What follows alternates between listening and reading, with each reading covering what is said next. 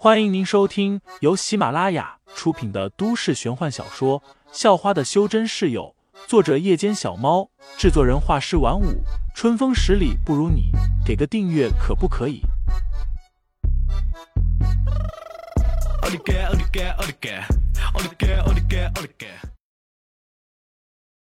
第七十四章，我跟你一战上。这样的场景持续了大约五分钟。五分钟后，一直潜藏在虚空中的灵脉终于现身了。灵脉没有固定的状态，像是一团凝聚到了极致的光，散发着无尽的生机，围绕着萧月浮浮沉沉，看起来无比的绚丽。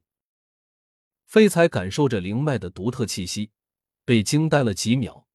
接着，他立即控制着自身的一缕真气，向着灵脉延伸而去。他不知道灵脉会出现多久。他必须抓紧时间。废材，我感觉好像有点不对劲。肖韵忽然说道。废材也发现了，此刻的肖韵确实有些不对劲。他能明显的感受到，整座小山头上的灵气竟然都在朝着肖韵汇聚。那两条灵气化龙中的一条，也是直接钻进了萧韵的体内。萧韵又不是修真者。怎么会自动吸收灵气，而且还是以这么快的速度吸收着，就像是一个巨大的漩涡，疯狂的吞噬着整座小山头上的灵气。天上，废材又抬起头看了一眼天空，整个夜空原本已经被月亮的光芒霸占了，几乎看不到星星，但此刻在月亮旁边，却有一颗星星忽然变得极其耀眼。而且这颗星星还在动，看起来就像在朝着地面坠落而来。星落苍穹，废材一惊，这种现象往往预示着强者出世。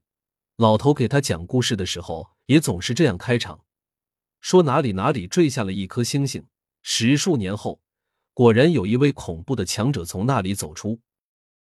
该不会被星星砸死吧？废材嘀咕道。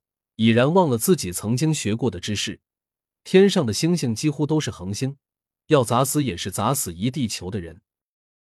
那颗正在朝地面坠落而来的，并非是星星，而是一团发着光的东西，看起来和灵脉极其相似。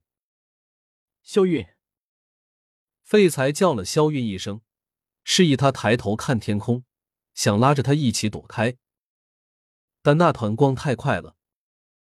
废材和萧韵还没来得及动，那团光便已经落到了小山头上。接着，空气都是“嗡”的一声震动了起来。那团光击中了萧韵，但萧韵似乎根本没什么事。那团光直接包裹住了萧韵，萧韵整个人也悬浮了起来。至于废材，则是直接被轰飞了出去。而灵脉在刚才的最后关头，废材已经用一缕真气缠住了。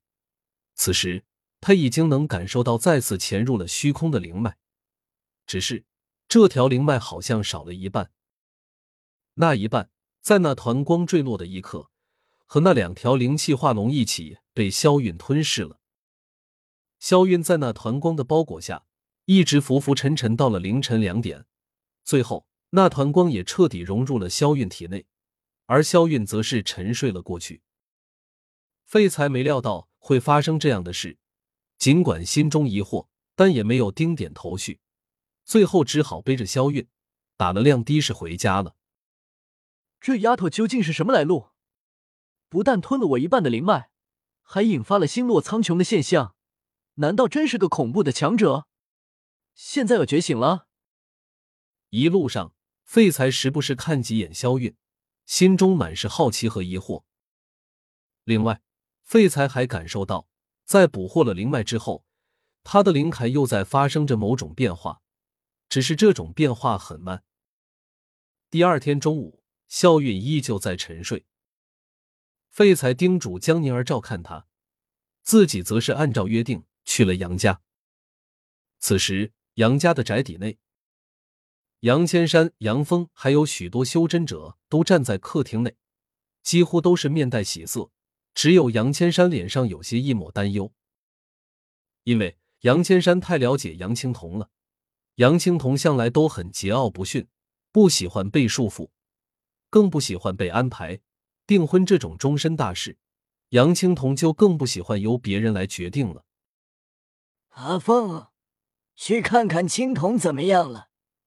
要是待会楼家的人来了，他还把自己锁在房间内不肯出来，那可就麻烦了。杨千山对杨峰说道。杨峰点了点头，随后便上了楼。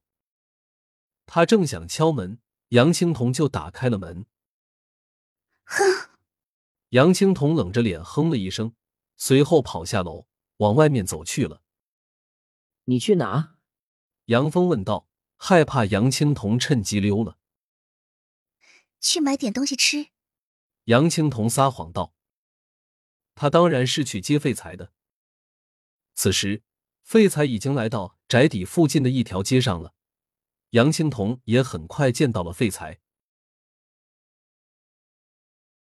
听众老爷们，本集已播讲完毕，欢迎订阅专辑，投喂月票支持我，我们下集再见。